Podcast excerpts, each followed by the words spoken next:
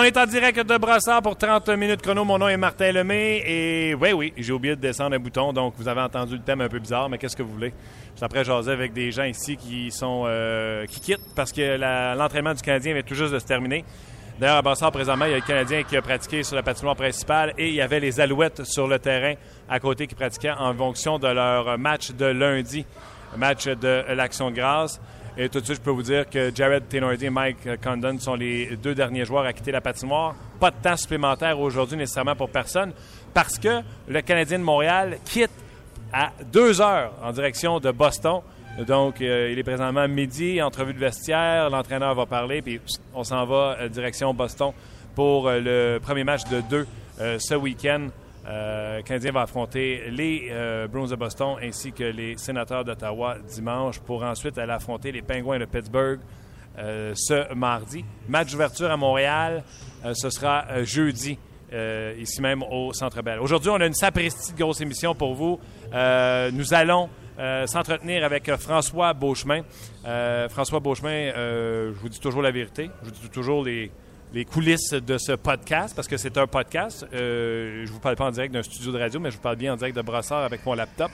Euh, donc, euh, oui, des fois, le, le son, c'est pas pareil comme un poste de radio, mais on espère vous amener un contenu qui est extraordinaire pour vous. Parce qu'aujourd'hui, on parle avec François Beauchemin. Je viens toujours de terminer l'entrevue. François Beauchemin, qui, malgré la défaite, la défaite, la triste défaite d'hier, a accepté de nous parler ce matin. Euh, si vous ne saviez pas, l'Avalanche menait 3 à 0, 4 à 1 face, le, face au Wild du Minnesota. Ils ont donné 4 buts en troisième période pour perdre ce match-là, 5 à 4. Par contre, François Beauchemin, 3 euh, mentions d'aide dans la défaite euh, pour lui. Donc, il va venir nous parler un peu plus tard. Je vais vous faire jouer ça. Également, on va parler avec Guy Boucher. Guy Boucher qui a eu la chance d'avoir Max Pacioretty avec lui à Hamilton lorsqu'il était l'entraîneur là-bas. Et euh, ben, on va y parler de Max Pacioretty. Et il va nous parler également du 3 contre 3. Euh, vous allez voir ça, c'est archi, archi intéressant.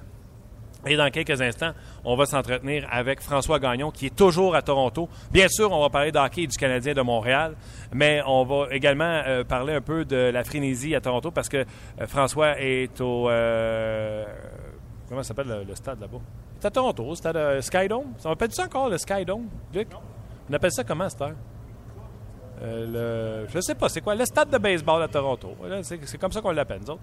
Euh, alors, François sera là. Donc, on va parler un peu de l'ambiance des Jays qui ont perdu hier et qui vont jouer aujourd'hui midi midi. D'ailleurs, on va essayer de faire ça vite pour l'émission pour vous laisser écouter à RDS euh, le, match de baseball. Bien sûr, Alain Usereau et Marc Griffin sont à la description de ce match. Aujourd'hui, sur la page Facebook de RDS, on jase.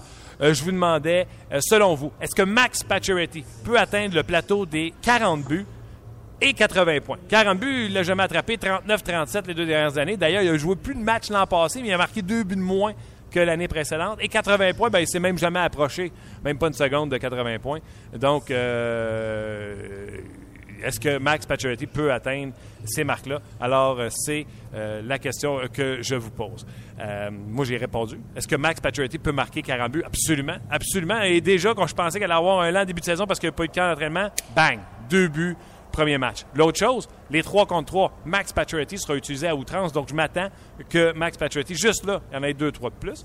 Euh, et rajouter à ça, oui, commence l'année avec Plekanex. Oui, on il sera sur le premier avantage numérique, mais je ne suis pas convaincu de la chimie, moi, Plekanex, Paturity. Je ne serais pas surpris qu'un jour, on revoie des harnais y aller, parce que je ne suis pas convaincu que Gard à sa première année au centre, on va vouloir le faire jouer contre les meilleurs défenseurs adverses. Bref, ça résume un peu mon opinion. Pour le 80 points, je vous le dis, Mac Paturity a le talent et le, le désir de faire ces points-là.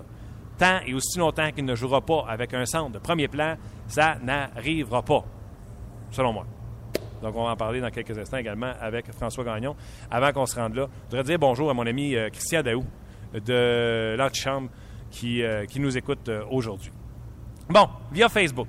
oui, il peut. Euh, et Gallagher sont parfaits pour lui. Ce sera le meilleur trio du Canadien cette année. 45 buts, 80 points. J'ai confiance. C'est D-Back Kentos.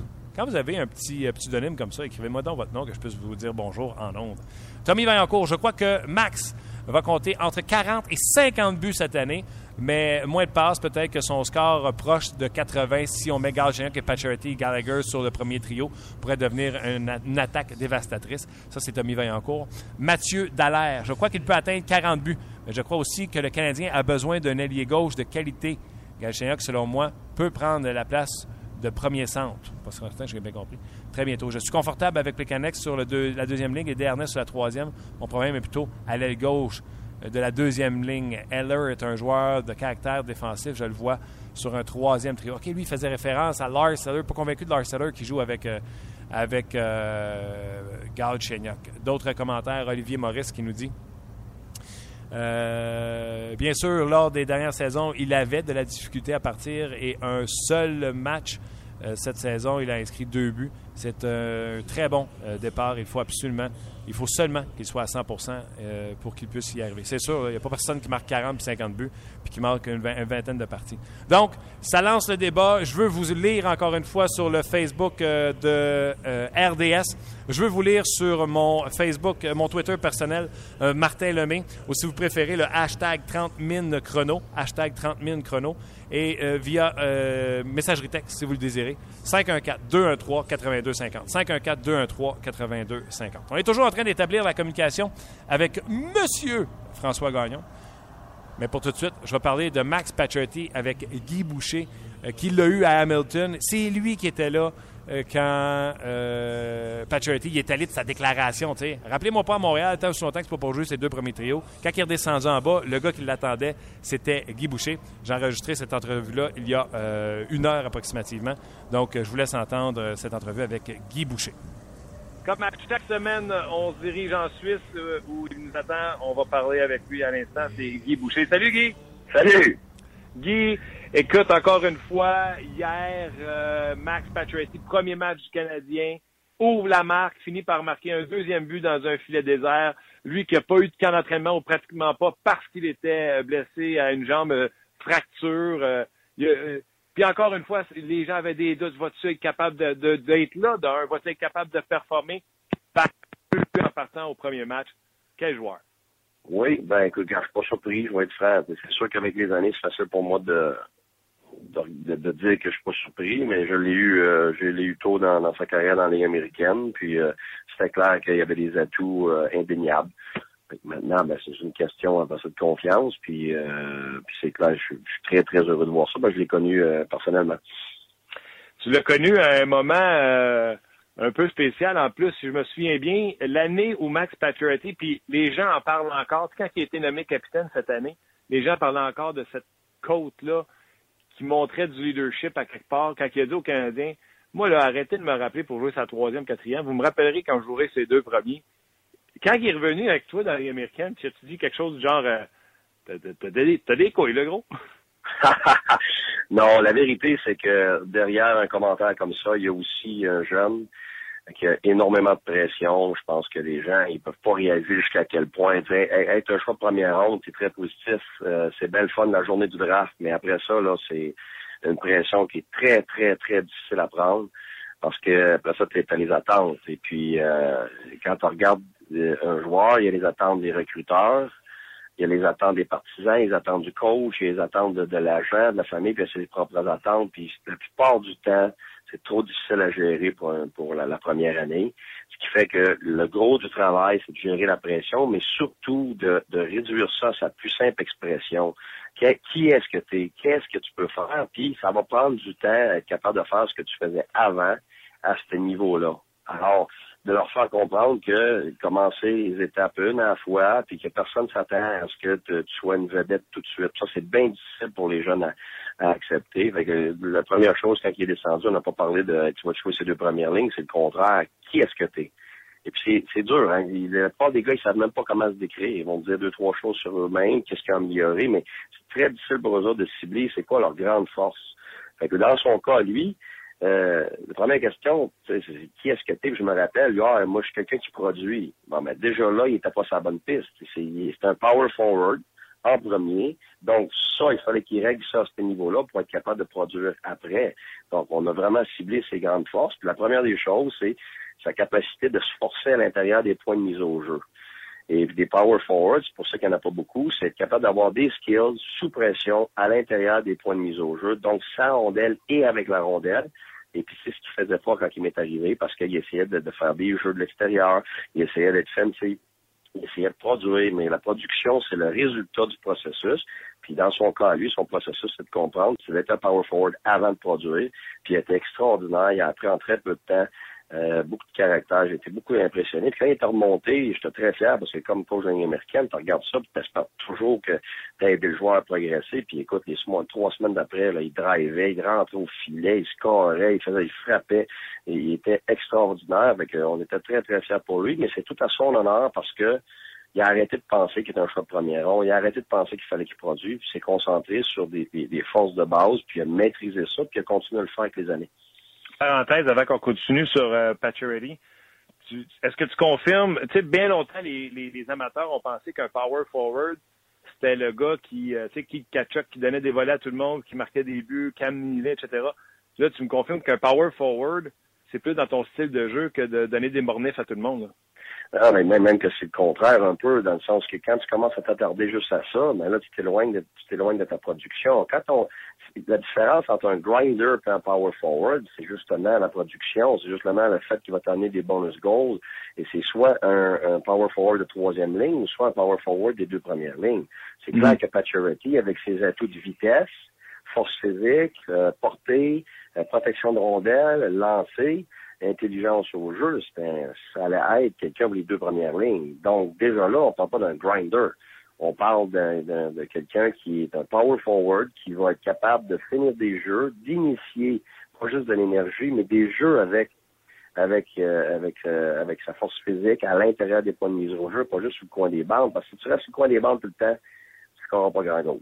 Fait que lui, c'est ce qui fait d'extraordinaire, c'est qu'il était capable de, de s'insérer à l'intérieur des points de mise au jeu, soit par lui-même, avec la rondelle, ou soit sans rondelle, d'être capable de, de, se, de se placer dans des situations où que des, des gars comme Bernet pouvaient le spotter, et puis, puis de produire. Fait que quand tu demandes à un gars comme ça de commencer à grinder, frapper, puis se battre, puis ça, ben là, c'est clair que la moitié de, ses, de, sa concentration, ça va dans la mauvaise direction. Occasionnellement, ces joueurs-là peuvent, oui, frapper, puis produire des, des rondelles libres pour eux-mêmes ou pour les autres. Oui, ça se peut ait défendre ses coéquipiers, tout ça, mais et je pense qu'un gars comme ça, avec ces qualités-là, faut que tu l'éloignes de, de, de, de, ça, parce que sinon, il perd toute son énergie, puis il se blesse. Puis là, à place d'avoir un gars des deux premières lignes, ben là, tu as un grinder de troisième ligne qui produit pas. Euh, quand tu l'as eu, tu, tu le faisais jouer avec David, je pense? Il produisait-tu déjà? Pas au, début, pas au début, parce qu'au début, moi, je voulais qu'il se concentre sur ses grandes forces, pas essayer de commencer à faire des jeux avec tout le monde de l'extérieur comme un joueur de périmètre. Fait que je l'ai pompier aussi, je voulais qu'il mérite, moi, ça. Je fais toujours ça à tous les niveaux, que ce soit ici à Berne, dans le national, dans le américaine, dans le junior. Je laisse toujours les joueurs mériter, parce que quand tu leur donnes un statut d'avance, ben, c'est sûr qu'à un moment donné ou un autre, tu vas être obligé de les rétrograder. Si tu les rétrogrades pas, quand ils méritent de l'être, ben, tu fais pas ta job comme entraîneur. Donc, c'est mieux de le commencer plus bas, de le faire pousser, puis de donner ce qu'il mérite. Comme ça, il a l'impression d'avoir gagné quelque chose plutôt que de perdre quelque chose. Puis habituellement, ça a un impact majeur sur la confiance. Maintenant, il est rendu capitaine du Canadien de Montréal. Aurais-tu pu dire ça, qu'il y avait de la, graine de leader quand, quand tu l'as eu? Ben, moi, je, une chose que je savais, c'est qu'il avait du caractère, parce que tantôt, tu as parlé de sa réaction mais il y a aussi, il avait beaucoup de fierté. Il voulait, il voulait performer, mais il voulait, il voulait aussi avoir de l'information sur comment performer à ce niveau-là, pourquoi il n'était pas capable de faire euh, ce qu'il faisait avec, euh, avec des gars qui, plus jeunes auparavant, comment s'adapter. Mais à travers tout ça, c'était clair. Il y avait un désir d'être, top. Et puis, il s'écroulait pas quand c'était difficile.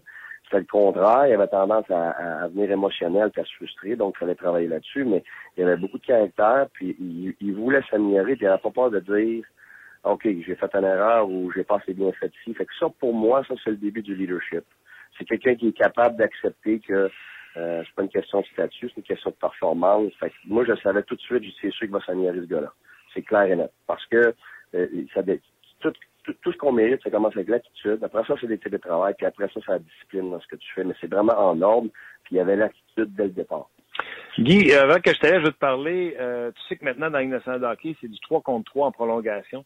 J'ai pas pu m'empêcher de penser à toi en me disant, tu sais, c'est connu là, que tu es un spécialiste du jeu de puissance, puis de créer de l'offensive. Et je me suis dit, il me semble que lui, il aurait eu du fun à essayer de créer de l'attaque. Puis, tu sais, il s'en marque des buts à, 3 contre 3. En tout cas, pendant une pré-saison, il s'en est marqué en temps. Est-ce que ce serait quoi la stratégie? Puis est-ce qu'on peut euh, avoir un avantage sur l'autre ou c'est vraiment le, le, premier qui va faire une erreur va perdre le match? Ben, écoute, c'est sûr qu'à 5 contre 5, le problème, c'est qu'il n'y a pas d'espace. Donc, les équipes défendent bien. Quand tu descends à 4 contre 4, c'est plus difficile de, de, défendre parce que tu passes d'une défensive de zone, par exemple dans ta zone, à 4 contre 4, c'est du man-to-man. Donc, il y a des espaces, il y a des permutations qui font en sorte qu'il y a des gars qui se perdent, puis là, ça, ça ouvre le jeu. Mais encore là, tu es quand même 4, tu as des possibilités de, de, défendre quand même assez bien. Mais à 3 contre 3, la minute qu'il y a une transition, euh, il manque quelqu'un. C'est très, très rare parce que tu peux pas juste attaquer à une personne. Si tu attaques à une personne, tu gardes deux gars en arrière, il n'y a pas grand-chose qui se passe. Alors, tu es obligé d'attaquer à ce que je dirais, moi, un, et demi. Là. Ça veut t'attaquer à un, puis le deuxième, il se tient entre les deux, puis il se tient prêt à attaquer, ou il se tient prêt à défendre. Le problème avec ça, c'est que si tu manques ton coup, il en reste rien qu'un. Alors, ce qui fait que là, tu as beaucoup de, de, d'espace. les deux contrôles dans le national, des échappés, c'est rare que les gars manquent ça. Alors, la minute que tu perds la rondelle, c'est ta transition. Puis c'est tout joue là-dessus. De toute façon, le jeu de hockey, c'est un jeu de transition. Les meilleures équipes, c'est les équipes qui sont capables de transitionner rapidement, soit de la défensive à l'offensive ou de l'offensive à la défensive. Alors, du 3 contre 3, automatiquement, la définition de ça, c'est de la transition. Alors, c'est clair qu'une fois que tu as défendu un rush ou une, zone défensive, il faut que tu sois parti, puis c'est clair que là, tu peux créer de l'offensive. Euh, puis moi, je suis, je suis tout pour ça. Les, moi, je trouve ça assez triste quand tu joues un, un, jeu collectif, tu es obligé de décider ça en, jeu individuel. Je sais que des fois, ça peut être spectaculaire, les shootouts, mais je déteste en mort. Même au soccer, ça m'écarte. Euh, c'est un sport d'équipe. Puis même si c'était deux contre deux, ben au moins c'était au moins c'était une équipe. Au moins c'est deux joueurs.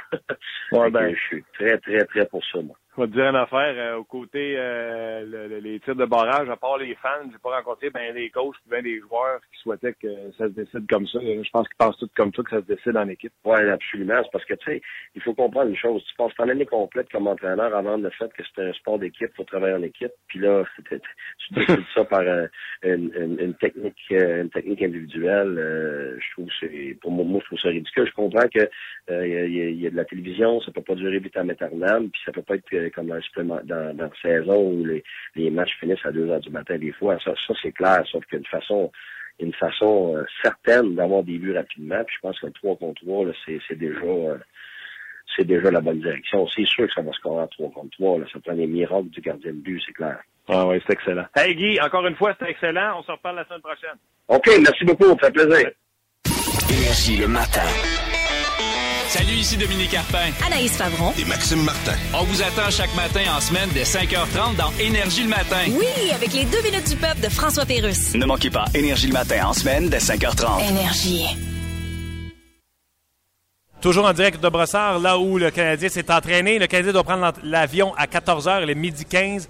Euh, on sait déjà, euh, les trios, les défenseurs, on sait que Carey Price va jouer demain contre les Bruins de Boston et on sait que dimanche, Mike Condon aura son premier euh, son premier match dans la Ligue hockey, alors qu'il sera le gardien de but d'office pour le Canadien de Montréal. Donc, je vous rappelle, Condon jouera dimanche contre les sénateurs d'Ottawa. Et samedi, ce sera Carey Price contre les Boons de Boston. Pas de changement d'entraînement. On a vu Paul Byron alterner avec Brian Flynn, mais je m'attends à ce que Flynn soit de la formation demain. Il a très bien fait dans le match contre les Leafs de Toronto. Très bien fait, on se comprend. Il n'a pas marqué 14 buts, mais il a fait euh, ce qu'il devait faire euh, sur la patinoire. Et la question que je vous posais aujourd'hui, et je vous invite toujours à réagir, euh, que ce soit sur mon fil Twitter, Martin Lemay, Martin Lemay, ou le hashtag 30 000 chrono, ou le Facebook RDS, ou le message texte 514-213-8250. Je ne sais plus où donner de la tête pour vous lire.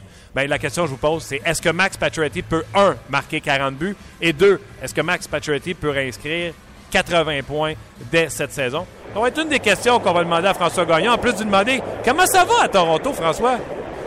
Ça va très, très bien à Toronto. Honnêtement, là, dis-le, là. nous autres, des séries au baseball, on n'a pas vu ça souvent, à moins que tu sois allé en 1981. Tu dois triper pareil, là.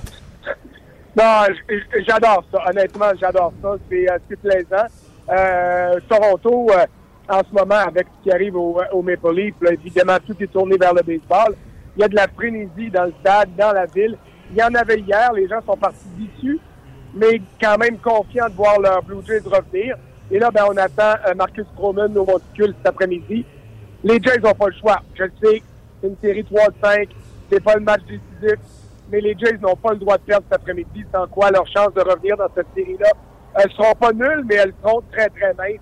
Euh, donc, on va avoir tout un duel après-midi. Euh, comme je te disais, Stroman qui va être au monticule. Euh, c'est Cole Hamilton qui va être là pour les Rangers. Et là, il faudra voir parce que c'est un lanceur de balle à effet. Les Blue Jays, c'est des frappeurs qui aiment catapulter les offrandes de l'autre côté de la clôture. C'est plus facile à faire comme des balles rapides. Donc, on va voir quelle gestion de match on aura. Mais il y, a, il y a du plaisir dans le stade. Puis j'ai même vu, je le salue, je sais pas s'il nous écoute ou il entendra ses chums lui dire qu'on l'a salué euh, sur son podcast.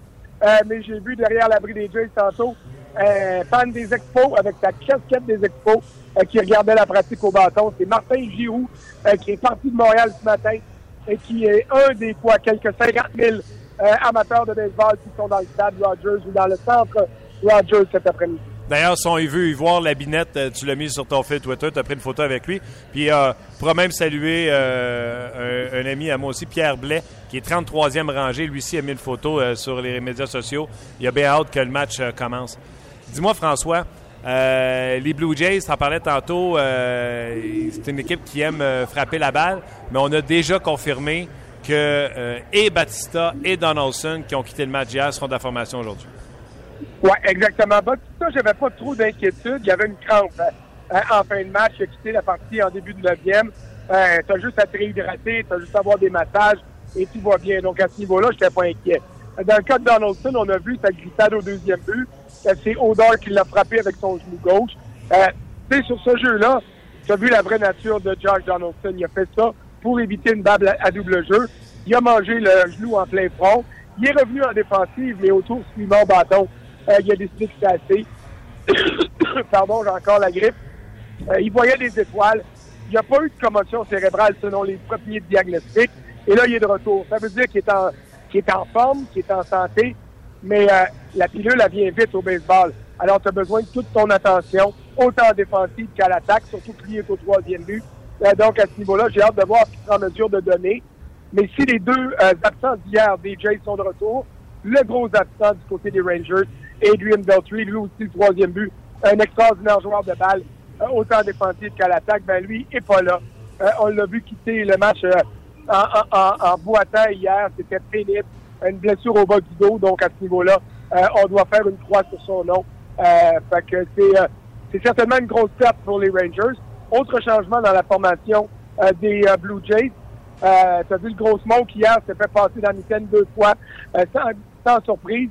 Euh, on voit donc euh, euh, Colabello qui prend sa place au premier but aujourd'hui. Donc ça, ça va être intéressant à suivre. François, donne-moi donne-moi frapper 10 sixième. donne-moi 10 secondes pour applaudir ça. Justin Smoke qui a passé l'année à se faire retirer sur des prises à des moments opportuns. Je peux pas croire qu'on s'entête à le mettre dans la formation. Je le sais qu'il y a un sapristi bon gars en défense. Mais maudit que j'étais content de savoir que c'était un gaucher qui lançait pour les Rangers pour qu'on l'enlève de là puis qu'on amène Chris Colabello qui, lui au moins, est capable de mettre la balle en jeu, frappe pour plus de 300 pendant la saison euh, régulière. Finalement, écoute, j'étais tellement fâché de le voir là. En plus, euh, à, la fin de la saison, on faisait frapper Russell devant lui. C'était déjà moins pire. Puis là, on avait remis Russell derrière Justin Smoke. Ah, il, me fait pogner les nerfs. Non, mais tu l'as dit en temps opportun. Hier, ces deux retraits sur des prises sont survenus en fin de manche. Donc, il est arrivé au bâton. Il avait des poussées à, à peut-être euh, poursuivre. Puis, il n'a pas été en mesure de le faire. Donc, ça, c'était vraiment, euh, vraiment lamentable. là. Surtout la deuxième, parce que euh, hier, il faut le dire, là, les neuf premiers frappeurs des Blue Jays ont été retirés dans l'ordre lors des trois premières manches. Ouais. Euh, ça n'allait pas du tout pour eux. Puis, juste une mention pour Chris Colabello. Ceux qui ne le savent pas, je sais que la majorité des gens le savent, mais c'est quand même un gars qui est passé par Québec dans la Ligue Canam. Il a joué pour les Citadelles, euh, pour les Capitales, pardon, et il est rendu maintenant, euh, euh, aujourd'hui, au premier but en match de série de championnat pour les Blue Jays de Toronto.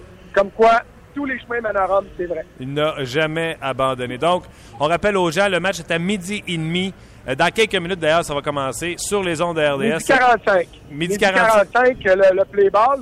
Puis, euh, si tu me donnes deux petites minutes de plus. Ben non, on la a bien plus que ça, des minutes, François. Tantôt, Hein? On a bien plus que deux minutes, des minutes, là. OK. Mais c'est parce que tantôt, je sais qu'on on avait, on s'était entendu pour une heure euh, à laquelle on allait se parler, puis j'étais absent. C'est que j'étais sur le terrain parce que Rob Manfred, le commissaire du baseball majeur, est ici aujourd'hui. On lui a évidemment parlé de Montréal. Il a dit qu'il était toujours optimiste en ce qui a trait à Montréal. Il n'a pas voulu parler d'expansion ou de relocalisation, mais il a dit que ça faisait partie des préoccupations du baseball majeur. Pourquoi le toit est fermé aujourd'hui? Parce qu'il y a une apparence de pluie, parce que ça va être plus frais en fin d'après-midi. Pourquoi les Blue Jays jouent en tôt en après-midi? Parce qu'il y a quatre matchs aujourd'hui, puis il fallait choisir quelque part. Alors, c'est les euh, Jays qui ont écopé. Mais moi, c'est drôle, hein? Les matchs en après-midi, ça m'offusque pas. Si euh, mes, euh, mes gars étaient à l'école puis décidaient de prendre congé pour regarder la partie, il y aurait la bénédiction de leur père, parce que leur père l'a déjà fait euh, dans la belle époque des Expos. Un certain euh, Blue Monday. Il n'y a pas grand monde qui était à l'école, il n'y a pas grand monde qui travaillait. Et ceux qui étaient à l'école et ceux qui travaillaient étaient bien plus occupés par ce qui se passait au stade que par ce qui se passait sur leur bureau. Ah, donc, à ce niveau-là, c'est une fois dans l'année. Peu importe que le match soit en après-midi ou en soirée, tous les yeux sont rivés dessus.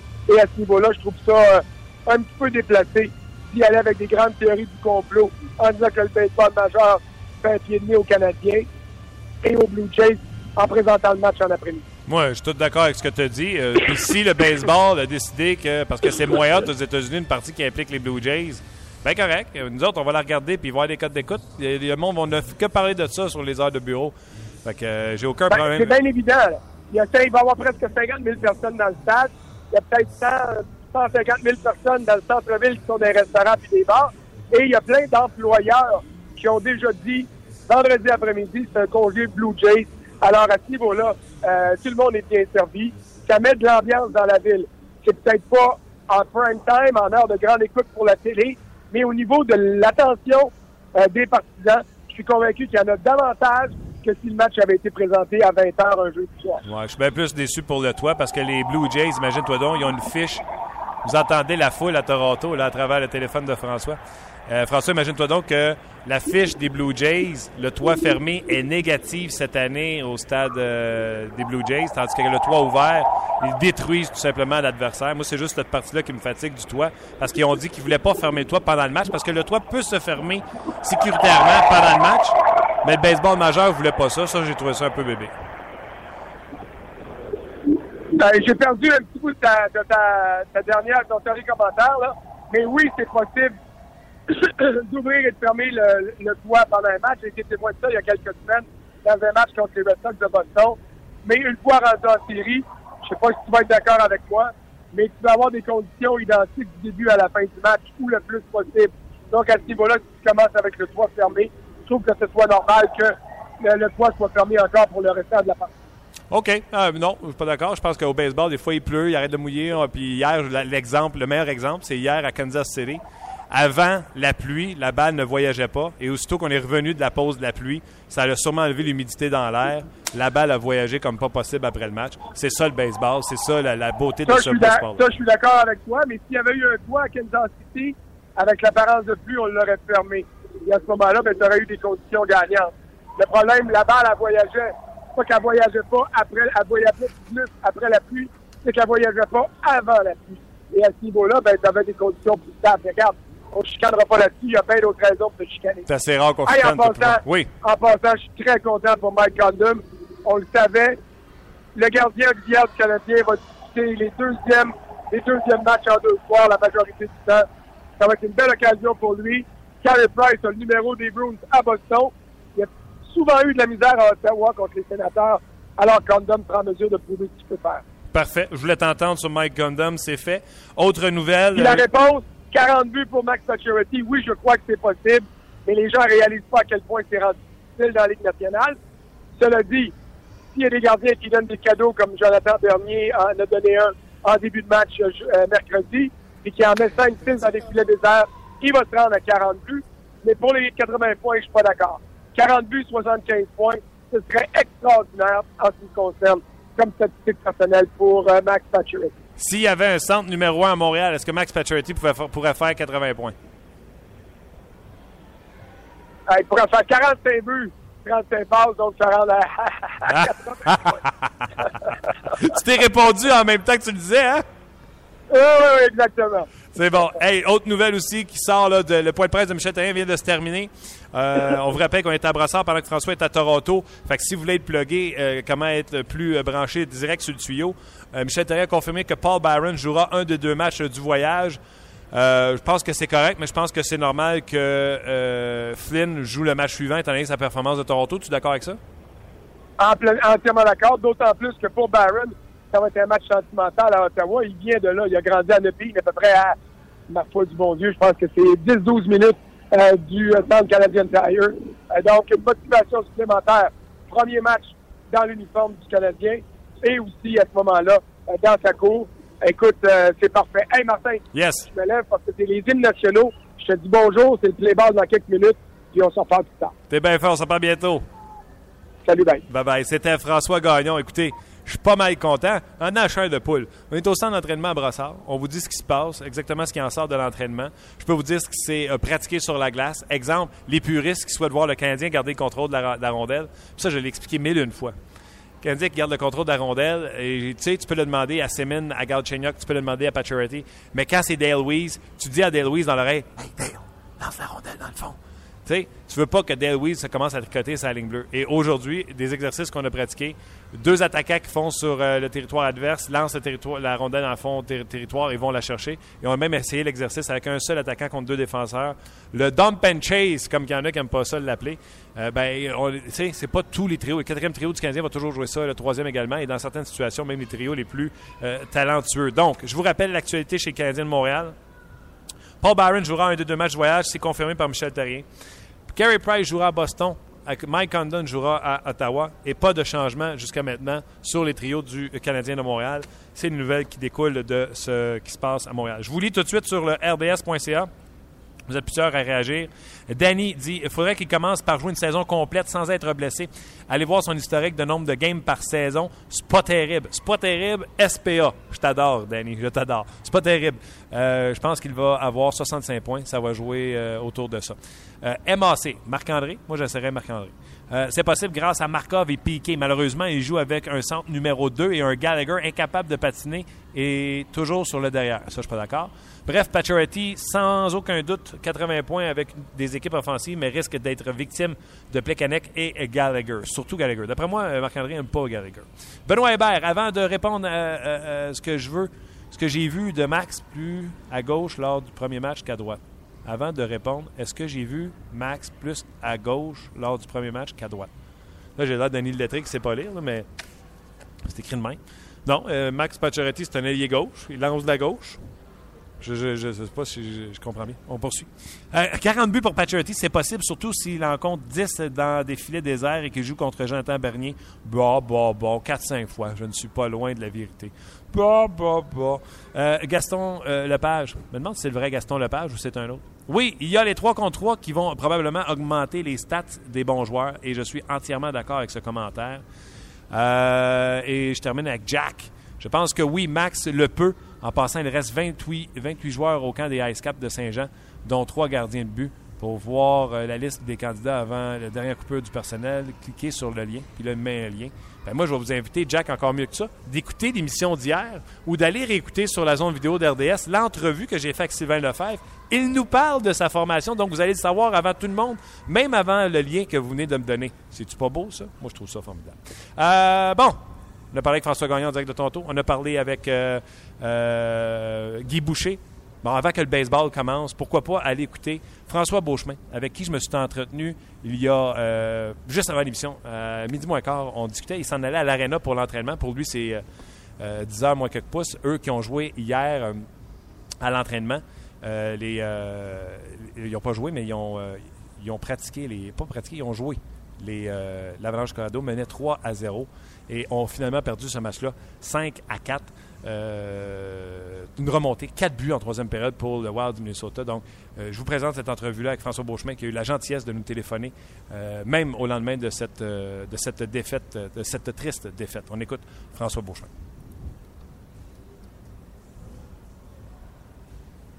Un. On est en direct du centre d'entraînement à Brossard où le Canadien tient son entraînement avant son match contre les Bruins de Boston. Et je vous explique un peu comment ça se passe. Tu sais, quand tu sais qu'il y a des Québécois qui jouent dans des équipes, tu es su d'un peu plus proche. Quand tu sais que tu vas l'interviewer le lendemain, tu le suis d'encore plus proche. Et hier, j'étais excité au possible dans mon salon quand j'ai vu l'Avalanche prendre les devants 3-0 contre le Wild du Minnesota. Ou le Wild qui avait battu deux fois dans les deux premiers matchs l'Avalanche du Colorado euh, la saison passée. Je me suis dit, ça y est, euh, l'Avalanche a tourné les coins. Beau chemin en plus, à 4 1, avait trois passes. J'étais excité au possible. Et là, la déconfiture, malheureusement. François Beauchemin, bon matin. Bonjour. Euh, ça devait être euh, une amère déception hier à la suite du match? Oui, c'est certain, tout le monde était déçu. Euh, on s'attendait pas justement à un événement comme ça. Quand tu mènes 3-1, normalement, en, en troisième période, quand tu mets 4 1 en troisième période, normalement, c'est euh, toujours le moyen de, de gagner ces parties-là, mais malheureusement, ça n'a pas arrivé hier. T'expliquerais ça, euh, puis tu sais, je veux pas passer euh, la journée là-dessus, là, c'est le premier match de la saison. Tu sais, des fois, il y a des équipes qui lèvent la pédale quand ils prennent les devants 3-0, ou il y a des équipes tout simplement qui paniquent. Est-ce que c'est un des deux cas qui vous est arrivé hier? Euh, non, je pense pas. Je pense que c'est plus, euh, c'est plus des revirements. C'est tous les revirements qu'on a faits qui nous ont coûté des buts. Euh, le cinquième, c'est un but en, en désavantage numérique qu'on s'est fait marquer. Euh, le deuxième, troisième, puis quatrième, comme je te disais, c'est des revirements dans le centre de glace que tu peux pas vraiment permettre de faire lorsque, lorsque tu es en avance comme ça. Euh, de fier avec le, le le plus simple, c'est de mettre la rondelle dans le fond de la zone puis d'aller travailler pour aller la chercher, mais euh, c'est pas ça qu'on a fait hier. François, je veux parler de, ton été. Euh, je pense que je ne suis pas tout seul. Tout le monde devait s'attendre à ce que tu signes à Anaheim parce qu'on dirait que François Beauchemin et Anaheim, ça marche. Même la seule fois que tu es parti pour aller à Toronto, euh, les gens ne croyaient plus vraiment en toi. Tu es retourné à Anaheim, tu es redevenu un défenseur dominant. Ça, ça des, joueurs comme ça, là, que ça fonctionne à un endroit, mais ça ne marche pas ailleurs. Quand tu as décidé de partir, ça t'a-tu inquiété? Non, non, ça m'a pas inquiété du tout. Euh, J'avais eu euh, des entretiens avec avec des anciens coéquipiers puis des, des, joueurs qui avaient déjà joué ici à Denver. Puis tout le monde me disait que j'étais pour euh, bien m'adapter, que j'étais pour aimer ça ici. Puis euh, euh, que c'était une très belle ville de hockey, puis une très belle ville pour vivre avec la famille et les enfants. Fait que euh, je savais que j'étais pour bien m'entendre euh, avec Patrick Roy aussi. Euh, on avait le, même agent, donc Robert Sauvé nous représentait les deux. Fait que euh, de ce côté-là, on avait des bons contacts. Fait que j'étais pas, j'étais pas vraiment malheureux, mais c'est certain que c'est tout le temps un gros déménagement là, pour, euh, pour transférer toute la famille, euh, la maison, les écoles, tout ça. Je pense que d'ailleurs, c'est un facteur que les- le public souvent oublie. Euh, tu sais, quand on dit Ah, tel joueur n'a pas voulu signer parce qu'il y a soit pas assez d'argent ou pas assez d'années, les gens semblent oublier souvent le côté familial. Quand on parle d'années, c'est parce que vous autres, vous déménagez votre famille, vous ne voulez pas déménager après un an ou deux.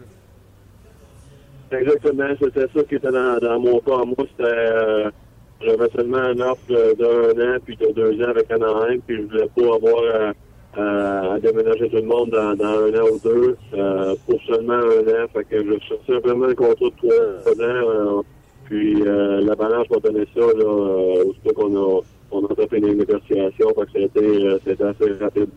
Dis-moi, euh, la défensive de l'Avalanche, selon moi, ça a toujours été pas mal de talon d'Achille depuis Patrick était là, même avant Patrick. Euh, je présume, en tout cas, que tu étais une pièce importante parce que tu jouais avec Eric Johnson. C'est quoi qui t'a dit euh, on se fie sur toi pour dresser ça, on a besoin d'un vétéran comme toi, tu es habitué avec des jeunes joueurs à Naïm. C'était quoi le message qu'on t'a dit? Oui, c'est exactement ça. Euh, ils ont, ils ont une, une jeu défensive ici aussi, un peu comme à Anaheim. Puis ça va être mon, travail de- d'essayer de, les aider puis de, de, montrer par l'exemple. Euh, je devrais jouer avec Eric Johnson une bonne partie de la saison. Hier, ça, a- ça a bien commencé. Euh, c'est un gars qui a beaucoup de talent, c'est un gars qui a un gros gabarit, un gars de CC4, 2, 2,25, puis capable de patiner, un bon lancer. Fait que ça devrait être, ça devrait être intéressant cette année. Selon toi, t'apportes-tu, euh, écoute, tu as l'expérience, tu as gagné la Coupe, t'apportes-tu juste aux jeunes défenseurs ton expérience à, des jeunes comme Zadorov ou un gars comme Eric Johnson qui a jamais vraiment gagné, qui a pris du temps un peu à se développer, lui aussi, tu peux y apporter quelque chose? Oui, ben, on sent dans, on sent dans nous autres aussi, c'est certain que lui ici peut me montrer des choses que, que, que je sais pas. Puis euh, euh, la même chose de mon côté. euh, il a seulement 27 ans, même s'il a beaucoup d'expérience, ça fait longtemps qu'il est en ligne, mais il a seulement 27 ans, il a encore beaucoup euh, à en prendre, puis probablement son meilleur hockey, probablement en avant de lui. Euh, normalement, si tu regardes les défenseurs, euh, ils ont, ils ont souvent leur meilleure saison entre, entre 27 et 32 ans. Fait que euh, je pense qu'il il y en a beaucoup à s'améliorer, même s'il est déjà bon. Dis-moi donc, euh, la défensive de, de l'Avalanche va s'améliorer. Ça va passer par François Beauchemin et le grand Zadorov. Comment tu le trouves? Euh, moi, je ne le connaissais pas avant cette année, puis euh, j'ai été très surpris, agréablement surpris de voir aller au camp d'entraînement. C'est un gars qui est euh, euh, un, grand, un grand bonhomme, est physique, puis un très bon coup de un très, bon lancer. Puis, euh, euh, comme, comme tous les jeunes défenseurs, la, la seule chose qu'il peut avoir amélioré, c'est son côté défensif. Mais ça, c'est normal. euh, euh, les jeunes défenseurs qui rentrent dans la ligue, ils ont, ils ont le talent offensif, mais ils ont seulement besoin de développer un peu plus le côté défensif. Puis ça va être ça qui va arriver avec, euh, avec Dolorov, mais ça va être un excellent défenseur. Côté des attaquants, euh, tu es content de que tu as pu à jouer contre McKinnon puis euh, Duchesne? Oui, puis les gars-là aussi. Gilles-là. C'est eux qui ont pas mal de, de, de, de, de robustesse avec, avec Jérôme. Ça faisait, euh, ça faisait drôle de jouer avec lui, mais euh, non, c'est le fun de voir que ces gars-là là, ont, tellement de talent, sont rapides, ils font des choses avec la rondelle que, que euh, pas n'importe quel joueur est capable de faire. Puis euh, euh, ils ont beaucoup de talent, fait que euh, il s'agit seulement d'être un petit peu plus constant. De l'autre côté, par exemple, de l'autre côté de la médaille, c'est à un moment donné, tu vas faire que tu fasses face à Gatslav puis Perry.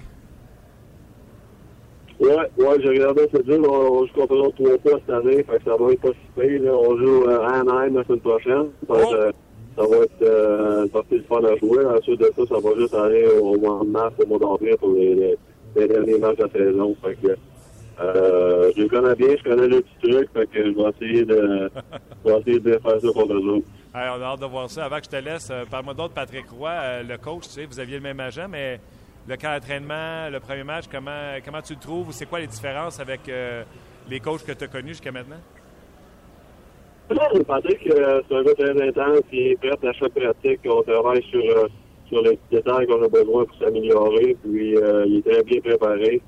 Euh, comme je te dis, on fait, on fait des séances de vidéo quasiment chaque jour pour pointer les détails, puis, puis euh, faire des petites choses pour avoir- faire des victoires. Fait que je suis certain que ce matin, il y a une petite séance de vidéo préparée pour nous autres, justement sur les revirements qu'on a fait hier, mais euh, euh, ça se passe super bien. On a un bon camp d'entraînement. On est allé passer euh, euh, trois- deux jours, deux, trois jours à Vel. Euh, euh, fait qu'on a eu, on a eu beaucoup de fun. J'en doute pas. Écoute, euh, je suis pas mal sûr que je suis pas tout seul qui surveille l'avalanche de près depuis que Patrick Roy est l'entraîneur, mais d'encore plus près depuis que, que tu es là. Je suis convaincu que l'avalanche va, va faire un retour des séries cette année. Parfait, on va, on va s'assurer de ça. Merci beaucoup. Merci à toi, François. On se parle bientôt. C'était François, François Beauchemin de l'Avalanche du Colorado. Vous l'avez à chaud. On a enregistré ça à 11h45, juste avant d'entrer en onde. Et là, on arrive bientôt au premier lancer du match entre les Jays et euh, les Rangers du Texas. Donc, je veux vous libérer en vue de, ce match. C'est sur les ondes de RDS avec Alain Usereau et Marc Griffin. Surveillez également le 5 à 7 aujourd'hui, le hockey 360 à 18h30. Euh, euh, faites vos jeux. Euh, mon émission de, Pooler, euh, on a eu beaucoup de plaisir à l'enregistrer un peu plus tôt aujourd'hui, donc manquez pas ça, 19h. Et à l'antichambre, ils auront Larry Smith comme invité. Lundi prochain, même si l'action de connectez-vous à midi. On va être là, on va vous parler de ce qui se passe avec le Canadien de Montréal. Ils vont avoir joué deux matchs dans la fin de semaine, vont se préparer en vue. Ils prennent l'avion d'Ottawa lundi pour euh, se rendre à Pittsburgh. Euh, donc, on sera là lundi, Action de grâce. On est en train de vous préparer un gros show encore une fois. Donc, merci beaucoup d'avoir été là. On vous rappelle, euh, Price joue euh, demain, samedi. Condon va jouer dimanche. Paul Barron jouera un des deux matchs. C'est ce que nous a confirmé euh, Michel Terrien. Merci beaucoup d'avoir été là. Merci à Luc Dansereau, qui est un homme pieuvre, appelons-le comme ça. Il touche à tout, il fait de tout, il vous répond également quand vous avez des commentaires et surtout, il m'aide à essayer d'avoir l'air le moins fou possible. Donc, un gros merci à Luc Dansereau. Merci à vous autres d'être là. Dites-les à vos amis qu'on est là tous les jours dès midi en direct du centre d'entraînement à Brossard. Bye bye. Bon week-end, l'Action de grâce. Soyez prudents sur la route. À la semaine prochaine. Ce sera pas long. Hein. Quand je dis à la semaine prochaine, mon thème est de partir, mais je ne l'ai pas mis. Fait que, euh, il n'a pas joué. Fait que, à la semaine prochaine.